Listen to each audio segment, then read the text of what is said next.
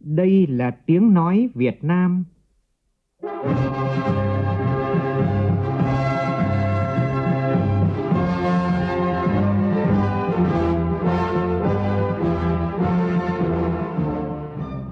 là tiếng nói Việt Nam, phát thanh từ Hà Nội, thủ đô nước Cộng hòa xã hội chủ nghĩa Việt Nam.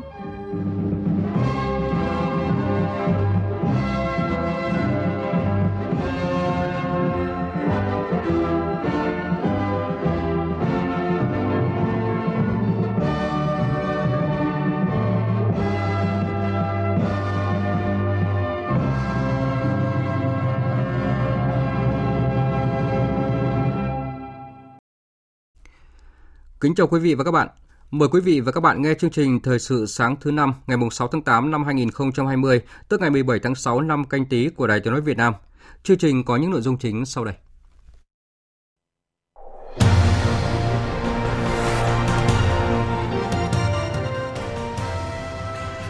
Thủ tướng Nguyễn Xuân Phúc hôm nay sẽ chủ trì hội nghị trực tuyến với các địa phương và Hiệp hội Doanh nghiệp Việt Nam tại EU về triển khai kế hoạch thực thi Hiệp định Thương mại Tự do Việt Nam-EU.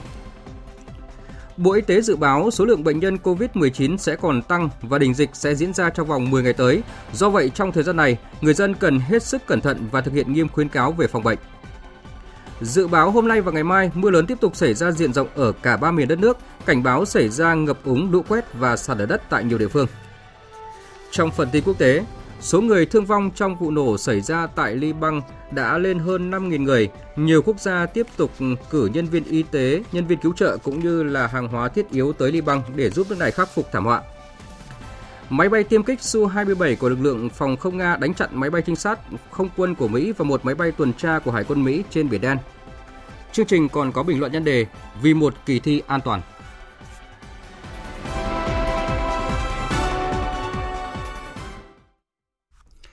Bây giờ là nội dung chi tiết. Thưa quý vị và các bạn, với tính chất quan trọng cũng như vai trò và các tác động của Hiệp định Thương mại Tự do Việt Nam EU, hôm nay Thủ tướng Nguyễn Xuân Phúc sẽ chủ trì hội nghị trực tuyến về triển khai kế hoạch thực thi Hiệp định Thương mại Tự do Việt Nam EU với mục tiêu quán triệt thực thi một cách đầy đủ, đồng bộ và hiệu quả hiệp định ở tất cả các cấp, các ngành, các địa phương. Hội nghị sẽ có sự tham gia của lãnh đạo Ủy ban nhân dân 63 tỉnh thành phố tại các điểm cầu cũng như lãnh đạo các hiệp hội doanh nghiệp Việt Nam tại EU. Trước đó, Thủ tướng Chính phủ đã ban hành quyết định về việc chỉ định các cơ quan đầu mối để triển khai thực hiện hiệp định thương mại tự do giữa nước ta và Liên minh châu Âu. Quyết định của Thủ tướng Chính phủ chỉ định từng phần việc cụ thể theo các chương của hiệp định EVFTA cho các bộ Công thương, Tài chính, Nông nghiệp và Phát triển nông thôn, Khoa học và Công nghệ, Thông tin truyền thông, Lao động thương binh và xã hội, Kế hoạch và đầu tư, Tài nguyên và môi trường, Tư pháp, Văn hóa thể thao và du lịch. Trong quá trình triển khai thực thi hiệp định, trường hợp cần điều chỉnh để phù hợp với tình hình thực tế, Bộ Công Thương có trách nhiệm chủ trì, phối hợp với các bên liên quan tổng hợp báo cáo Thủ tướng Chính phủ xem xét quyết định. Hiệp định Thương mại Tự do Việt Nam EU đang mở ra cơ hội lớn cho doanh nghiệp Việt Nam thâm nhập vào thị trường đầy tiềm năng với hơn 500 triệu dân và tổng sản phẩm nội địa GDP khoảng 18 tỷ đô la. Tuy nhiên, theo hiệp định này cũng đặt ra nhiều thách thức cho nền kinh tế và doanh nghiệp của nước ta. Đó là những sức ép đến từ cam kết mở cửa thị trường với hàng hóa, dịch vụ khi bước vào sân chơi này.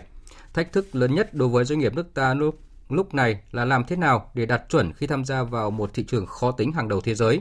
Và theo nhận định của các chuyên gia thì hiệp định EVFTA có thể đóng góp vào nền kinh tế tăng thêm khoảng từ 2,18 đến 3,25%, tức là xung quanh 0,5 điểm phần trăm GDP một năm. Đây là tác động lớn hơn nhiều so với tất cả các FTA trước đây mà chúng ta đã tham gia. Tuy vậy, theo tiến sĩ Vũ Tiên Lộc, Chủ tịch Phòng Thương mại và Công nghiệp Việt Nam, đó mới chỉ là cơ hội để những con số đó trở thành hiện thực thì yếu tố quyết định nằm ở quyết tâm cải cách thể chế để thực thi chủ động, hiệu quả hiệp định này.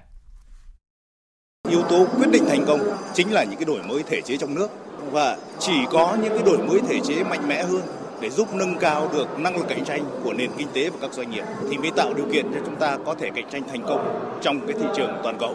Và tôi cho rằng để thực hiện hội nhập thành công thì cải cách thể chế là cái yêu cầu quan trọng nhất. Thể chế nào thì doanh nghiệp đó, mà thể chế nào thì chuỗi giá trị kiểu đó. Nếu chúng ta có một cái thể chế chất lượng tốt hơn thì chúng ta sẽ thu hút được những công đoạn có giá trị cao hơn của các cái chuỗi giá trị toàn cầu.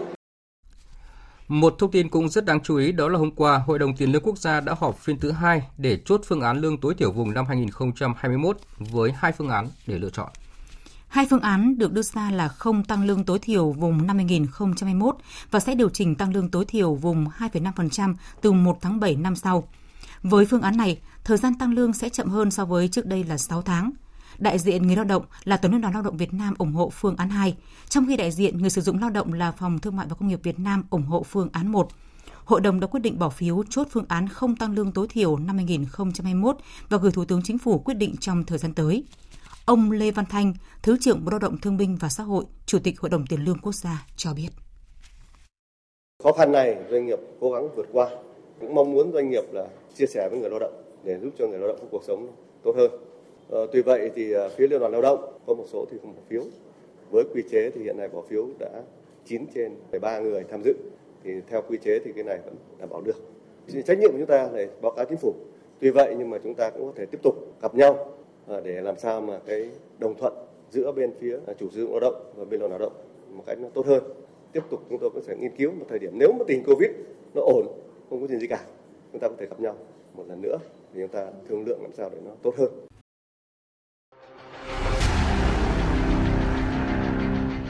Đẩy lùi Covid-19, bảo vệ mình là bảo vệ cộng đồng.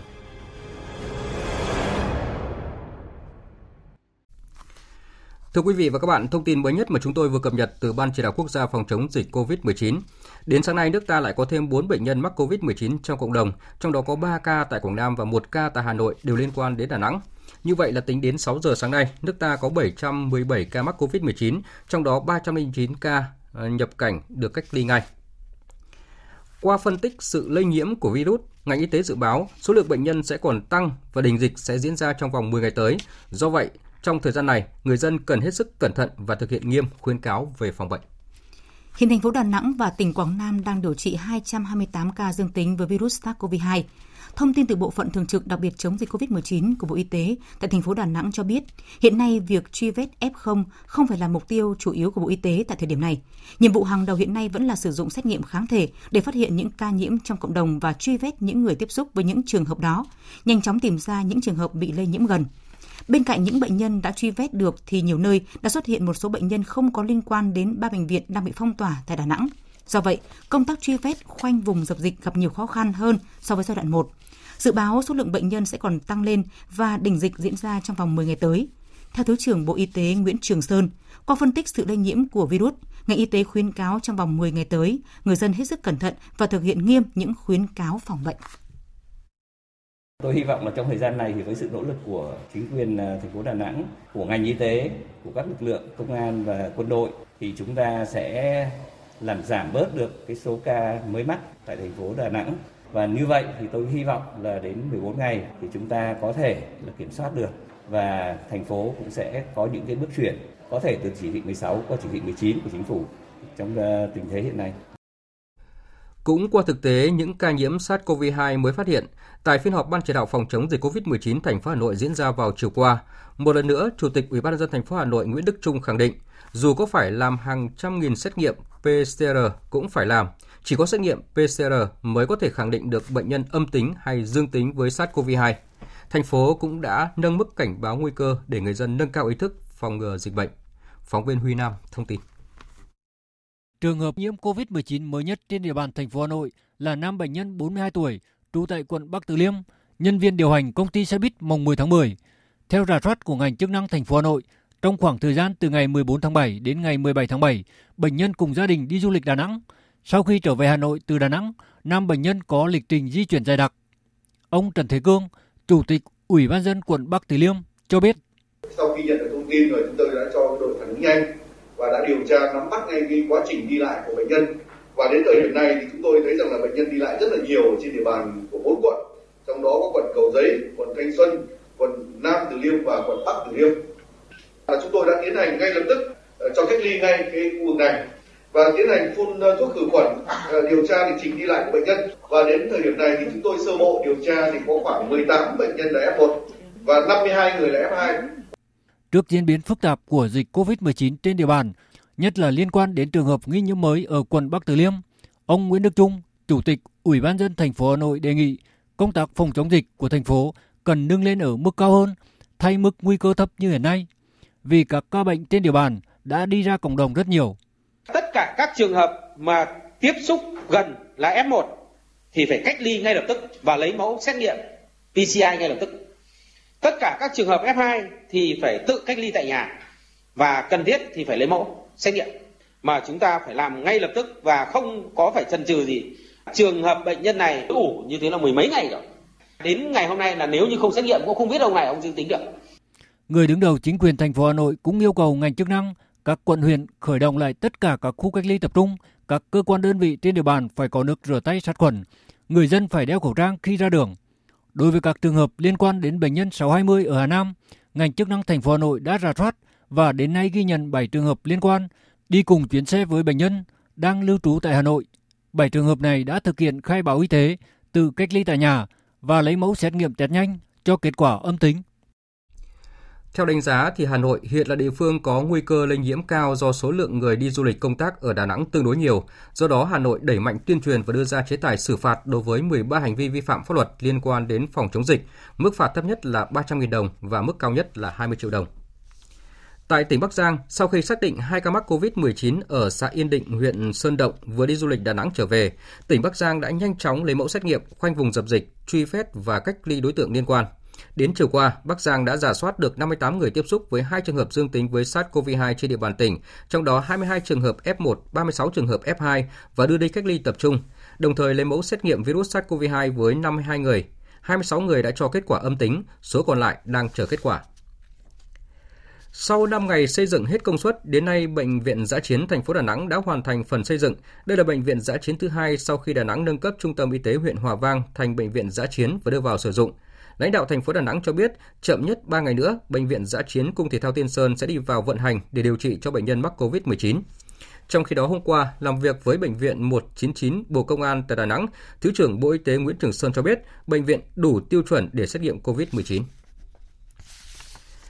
Trước diễn biến phức tạp của dịch COVID-19, để đảm bảo cho kỳ thi tốt nghiệp trung học phổ thông năm nay tại Quảng Nam diễn ra an toàn, ngành giáo dục và đào tạo tỉnh đã và đang triển khai nhiều biện pháp phòng chống dịch cho kỳ thi. Theo đó, tất cả các điểm thi đã chuẩn bị đầy đủ thiết bị đo thân nhiệt, khẩu trang, dung dịch sát khuẩn, thực hiện nghiêm các biện pháp phòng chống dịch COVID-19, đảm bảo an toàn cho thí sinh và cán bộ coi thi, nhân viên bảo vệ, phục vụ và thí sinh dự thi. Bên cạnh đó, các điểm thi được phun hóa chất khử trùng, vệ sinh lớp học trước khi kỳ thi diễn ra. Cùng với các địa phương khác trong cả nước thì đến thời điểm này, thành phố Hồ Chí Minh cũng đã cơ bản hoàn tất mọi công tác chuẩn bị sẵn sàng phục vụ kỳ thi tốt nghiệp trung học phổ thông năm nay diễn ra đúng quy chế, bảo mật, an toàn trước diễn biến phức tạp của dịch Covid-19. Ông Nguyễn Văn Hiếu, Phó Giám đốc Sở Giáo dục và Đào tạo Thành phố Hồ Chí Minh, Phó Chủ tịch Thường trực Hội đồng thi tốt nghiệp trung học phổ thông 2020 tại thành phố cho biết.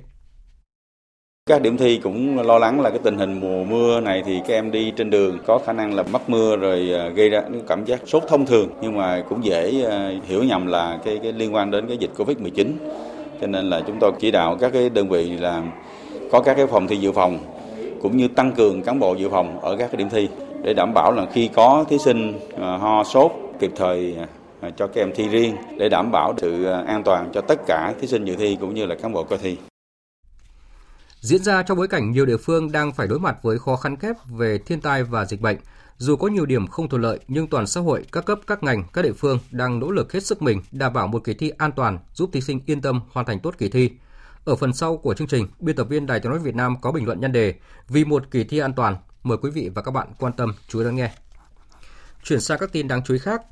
Bộ Giao thông Vận tải cho biết đang nỗ lực phấn đấu khởi công 3 dự án thành phần của cao tốc Bắc Nam vào cuối tháng 9 tới. Ngày 3 tháng 7, dự án thành phần của cao tốc Bắc Nam gồm đoạn Mai Sơn, quốc lộ 45, Vĩnh Hảo, Phan Thiết và đoạn Phan Thiết Dầu Dây đã được Quốc hội biểu quyết thông qua tại kỳ họp thứ 9 Quốc hội khóa 14 và ban hành nghị quyết về việc chuyển đổi sang đầu tư công. Ngay sau đó, chính phủ đã ban hành nghị quyết để khẩn trương triển khai dự án đáp ứng tiến độ yêu cầu. Trên cơ sở chỉ đạo của chính phủ, Bộ Giao thông Vận tải đã hoàn thành công tác phê duyệt điều chỉnh dự án từ ngày 30 tháng 7, phê duyệt thiết kế kỹ thuật và dự toán các gói thầu, phát hành hồ sơ mời thầu toàn bộ 13 gói thầu xây lắp của 3 dự án này vào ngày 8 tháng 8. Đối với 5 dự án thành phần đầu tư theo hình thức đối tác công tư, Bộ Giao thông đã hoàn thành sơ tuyển và phát hành hồ sơ mời thầu lựa chọn nhà đầu tư vào cuối tháng 7. Đến nay đã có 14 trên 16 nhà đầu tư vượt qua sơ tuyển. Dự kiến tháng 12 tới lựa chọn xong nhà đầu tư và khởi công các dự án vào đầu năm 2021. Forbes Việt Nam vừa công bố danh sách 50 thương hiệu dẫn đầu trong các lĩnh vực kinh doanh tại Việt Nam.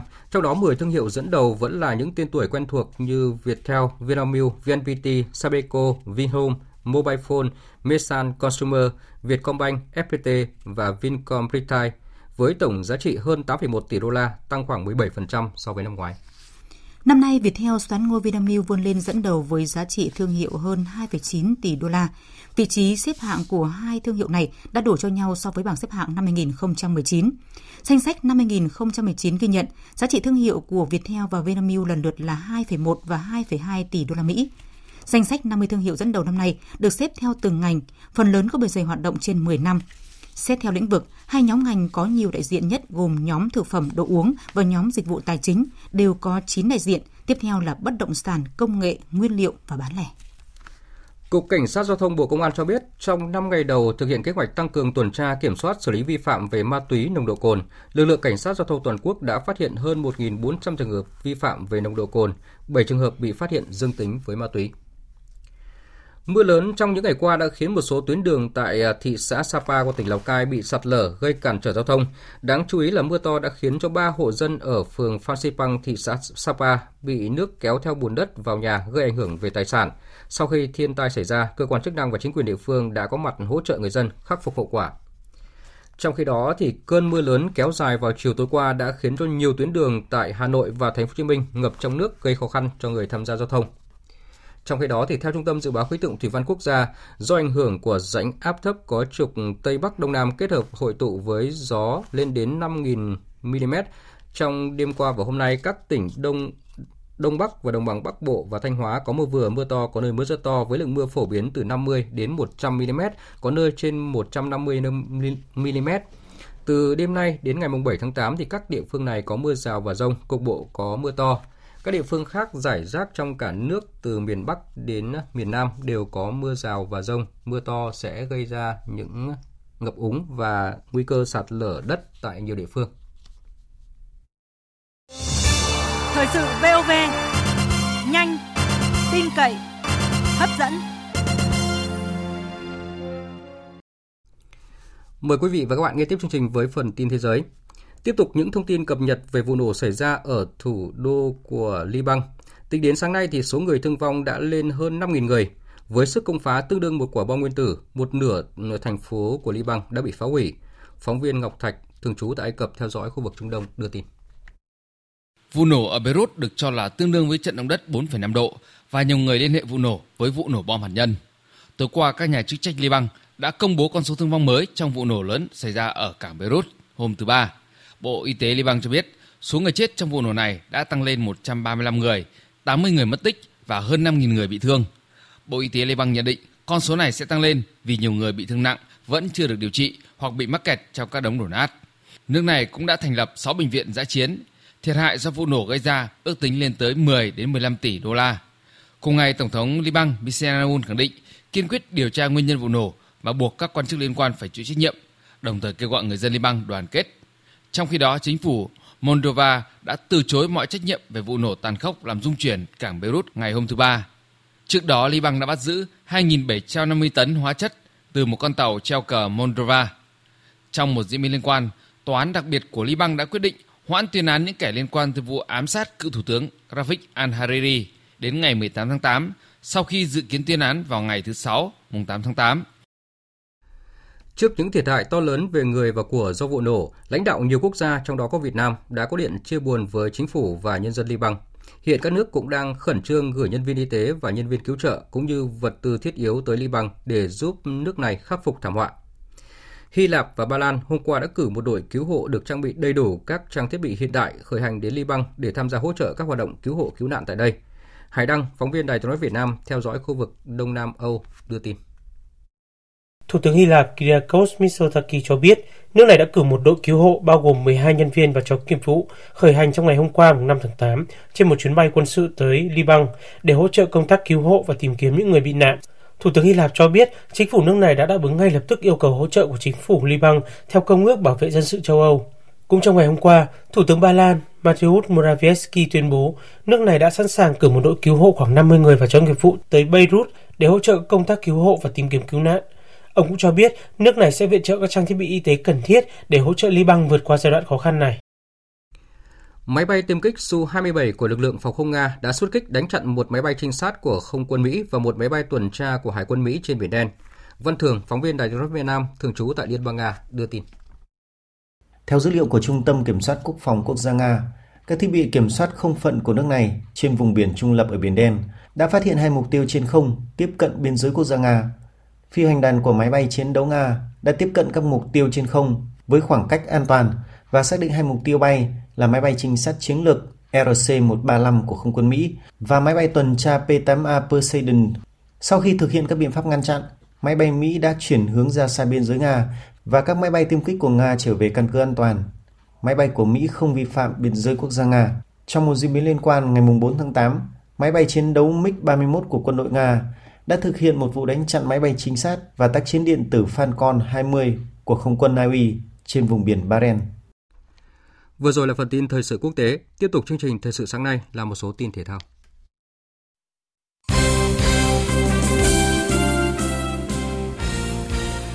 Diễn biến phức tạp của dịch Covid-19 đang khiến giải vô địch bóng đá quốc gia năm nay đứng trước nguy cơ phải hủy bỏ khi ngày càng có thêm những câu lạc bộ xin dừng cuộc chơi từ vòng 12. Mới nhất là câu lạc bộ Thanh Hóa. Trong công văn gửi lãnh đạo Liên đoàn bóng đá Việt Nam và công ty cổ phần bóng đá chuyên nghiệp Việt Nam, câu lạc bộ Thanh Hóa xin dừng cuộc chơi từ vòng 12 do không biết thời điểm chính xác được thi đấu trở lại. Trong khi đó, hoạt động của câu lạc bộ Thanh Hóa đang gặp rất nhiều khó khăn, đặc biệt là nguồn tài chính để duy trì câu lạc bộ. Đêm qua và dạng sáng nay, Europa League đã trở lại sau 5 tháng gián đoạn với lượt trận lượt về vòng 1/8, qua đó xác định những chủ nhân đầu tiên của 4 tấm vé giành quyền vào tứ kết. Từng đánh bại LASK trên sân khách với tỷ số 5-0 ở trận lượt đi, Manchester United có chiến thắng nhẹ nhàng 2-1 trong lần gặp lại. Như vậy, Manchester United giành quyền vào tứ kết với tổng tỷ số 7-1 sau hai lượt trận. Ở trận đấu diễn ra cùng giờ, Inter Milan thắng Getafe 2-0 để giành quyền đi tiếp. Trước đó, FC Cubania thắng Istanbul Bastia 3-0 sau khi để thua 0-1 trong trận lượt đi, còn Shakhtar Donetsk vượt qua Wolfsburg với cùng kết quả. Ở vòng tứ kết, Manchester United sẽ gặp Copenhagen, Inter Milan gặp đội thắng của cặp đấu giữa Leverkusen và Ranger, còn Shakhtar Donetsk gặp đội thắng của cặp đấu giữa Basel và Eintracht Frankfurt. Các cặp đấu còn lại của vòng 1/8 sẽ diễn ra vào đêm nay và dạng sáng mai.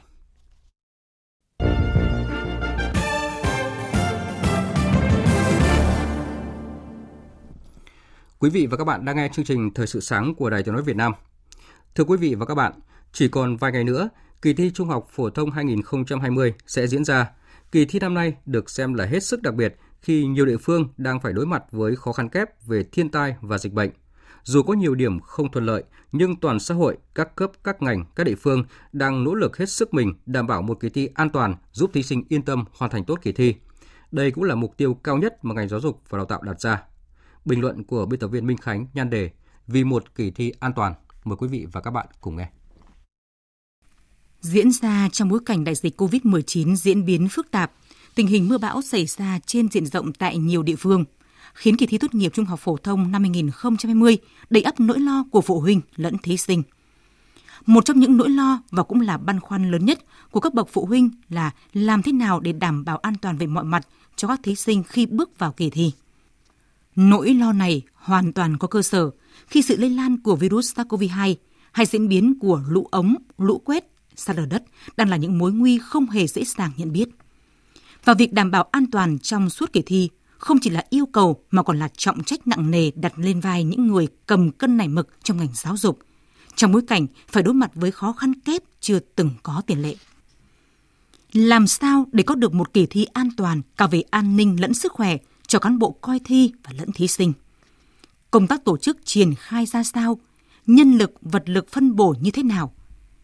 Đây là những vấn đề hết sức cụ thể, đòi hỏi ngành giáo dục phải tính toán một cách kỹ lưỡng để khi bước vào thực tế không xảy ra những tình huống bất ngờ ngoài dự đoán. Và trong kỳ thi đặc biệt năm nay, ngành giáo dục cùng các địa phương đã và đang thực hiện tốt những mục tiêu này. Để chủ động ứng phó trước dịch COVID-19, việc đảm bảo vệ sinh khử khuẩn, chuẩn bị phòng cách ly y tế tạm thời tại các điểm thi để kịp thời sơ yếu và xử lý các trường hợp như là sốt, ho, khó thở trong thời gian thi. Phòng tránh lây nhiễm chéo trong quá trình tổ chức thi – hay công tác giả soát các thí sinh thuộc diện F1, F2 đã được các địa phương gấp rút triển khai. Với nguy cơ thiên tai, phương án đưa đón thí sinh, chuẩn bị nơi ở tạm trong thời gian diễn ra kỳ thi. Nhu yếu phẩm, thuốc men cũng đã sẵn sàng, với mục tiêu hỗ trợ thí sinh, cán bộ coi thi đảm bảo an toàn ở mức cao nhất. Có thể thấy, sự chủ động luôn là giải pháp tối ưu trong việc ứng phó hiệu quả trước những khó khăn bất lợi đặt ra. Với kỳ thi năm nay, có thể khẳng định mọi phương diện chuẩn bị cho kỳ thi đến thời điểm này đã được ngành giáo dục cùng các địa phương chuẩn bị một cách hết sức kỹ lưỡng, như lời của Bộ trưởng Bộ Giáo dục và Đào tạo Phùng Xuân Nhạ. Bằng quyết tâm cao của lãnh đạo các địa phương, Ban chỉ đạo thi các tỉnh, thành phố cố gắng để kỳ thi tốt nghiệp trung học phổ thông năm 2020 diễn ra an toàn tuyệt đối cả về an ninh, an toàn sức khỏe, nghiêm túc và công bằng. Kỳ thi đã sẵn sàng với tinh thần không chủ quan, sẵn sàng ứng phó trước mọi tình huống, đảm bảo an toàn cao nhất cho thí sinh đang được các địa phương nỗ lực thực hiện theo yêu cầu của Thủ tướng Chính phủ cùng Bộ chủ quản. Các thí sinh có thể hoàn toàn yên tâm, tập trung toàn tâm toàn ý hoàn thành kỳ thi một cách tốt nhất. Quý vị và các bạn vừa nghe bình luận nhân đề Vì một kỳ thi an toàn.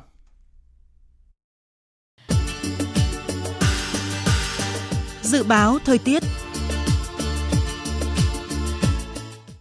Bắc Bộ, khu vực Hà Nội và Thanh Hóa nhiều mây, ngày có mưa vừa, mưa to, có nơi mưa rất to và rông, đêm có mưa, có nơi mưa vừa, mưa to và rông, gió đông đến đông nam cấp 2, cấp 3. Trong cơn rông có khả năng xảy ra lốc, xét và gió giật mạnh, nhiệt độ từ 24 đến 31 độ, có nơi trên 31 độ.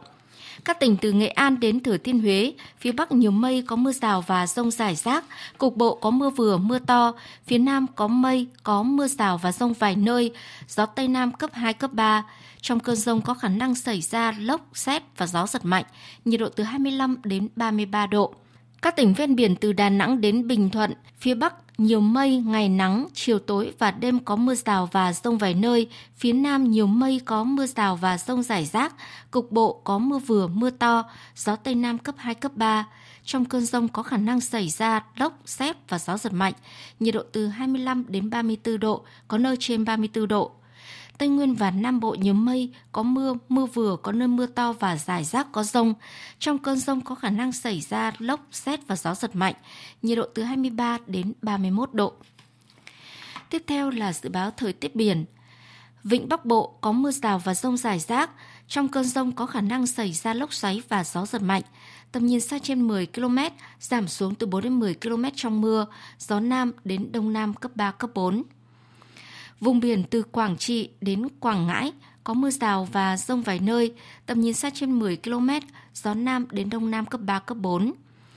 Vùng biển từ Bình Định đến Ninh Thuận, vùng biển từ Bình Thuận đến Cà Mau và từ Cà Mau đến Kiên Giang có mưa rào và rông rải rác. Trong cơn rông có khả năng xảy ra lốc xoáy và gió giật mạnh. Tầm nhìn xa trên 10 km, giảm xuống từ 4 đến 10 km trong mưa. Gió Tây Nam cấp 3, cấp 4. Khu vực Biển Đông, khu vực quần đảo Hoàng Sa thuộc thành phố Đà Nẵng, Trường Sa tỉnh Khánh Hòa và Vịnh Thái Lan có mưa rào và rông rải rác, tầm nhìn xa trên 10 km, giảm xuống từ 4 đến 10 km trong mưa, gió đông nam cấp 4.